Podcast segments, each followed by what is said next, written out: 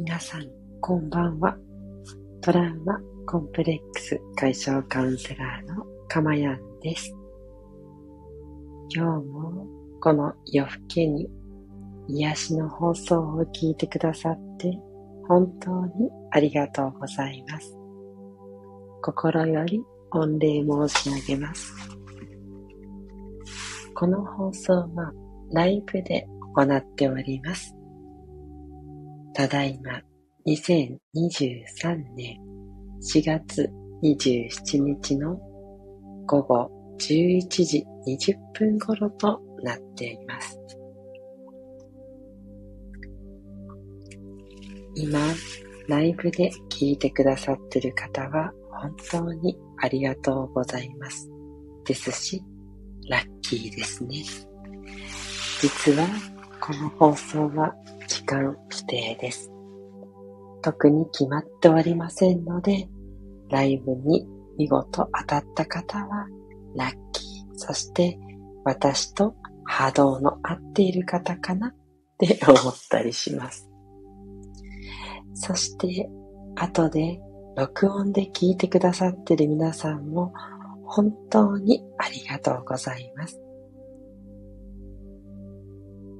こうして夜の癒し放送も22回と続けてまいりました。途中いろんなことがありましたが、なんとか続けてこれましたのも聞いてくださる皆さんのおかげです。ありがとうございます。引き続き朝のビタミンになる元気な放送と、それから夜の、えー、ちょっとしたえー、うっとりするような、そんな癒しの時間をお届けする放送を務めていきたいと思いますので、どうぞよろしくお願いいたします。さて、今日のテーマは、リラックスできる音楽とは？というテーマでお話をしていきたいと思います。夜寝るときは副交感神経を優位にすべきということは皆さんもご存知かと思います。では、副交感神経が優位になる音楽とはどういったものなのでしょうか？実はリラックスできる音楽の表紙が決まっているそうです。一体何拍子だと思いますか？目が覚めない程度にぼーっと考えてみてください。2か3か4か2拍子か？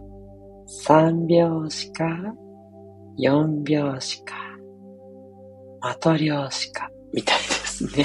すいません。失礼いたしました。正解は三拍子です。ツン、タッタ、ツン、タッタ、ツン、タッタ。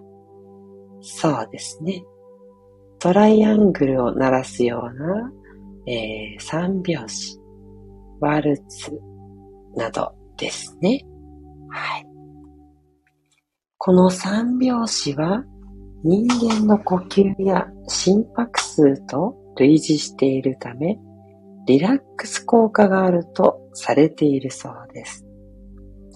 そして三拍子のリズムは脳の左右両半球をバランスよく刺激し、情報処理の効率を高めるそうです。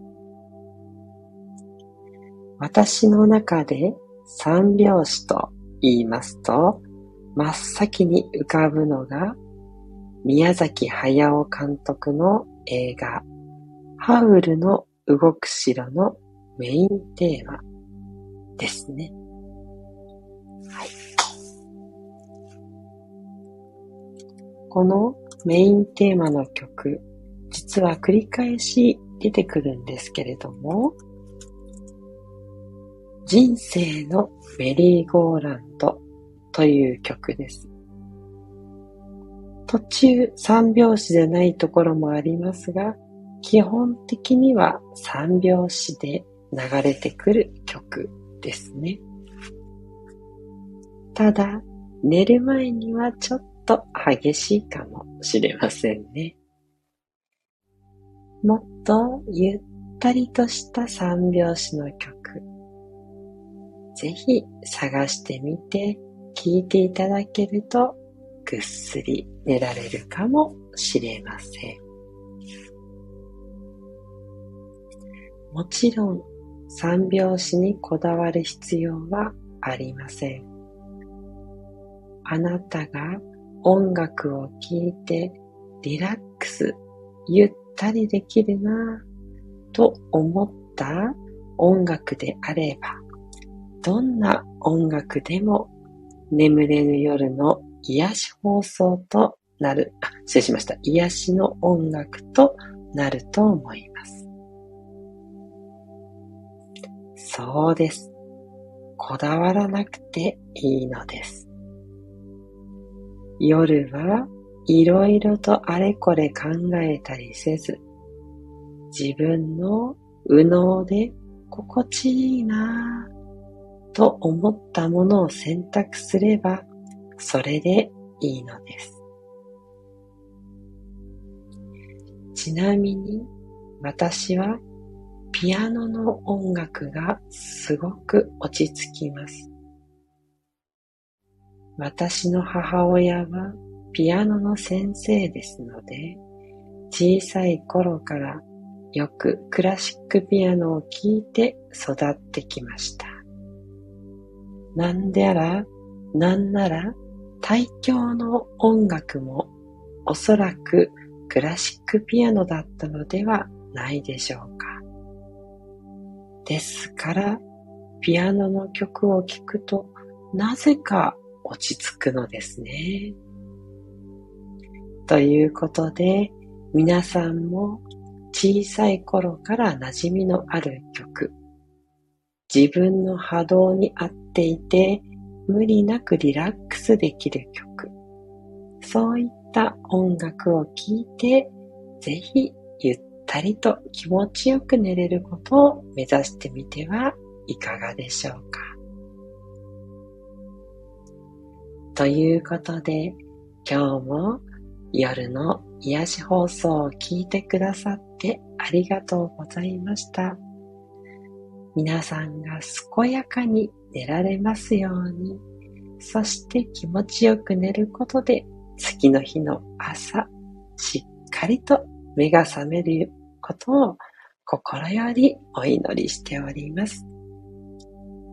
トラウマ、コンプレックス解消カウンセラーのかまやんでした。それでは皆さん、どうぞ良い夢を。おやすみなさい。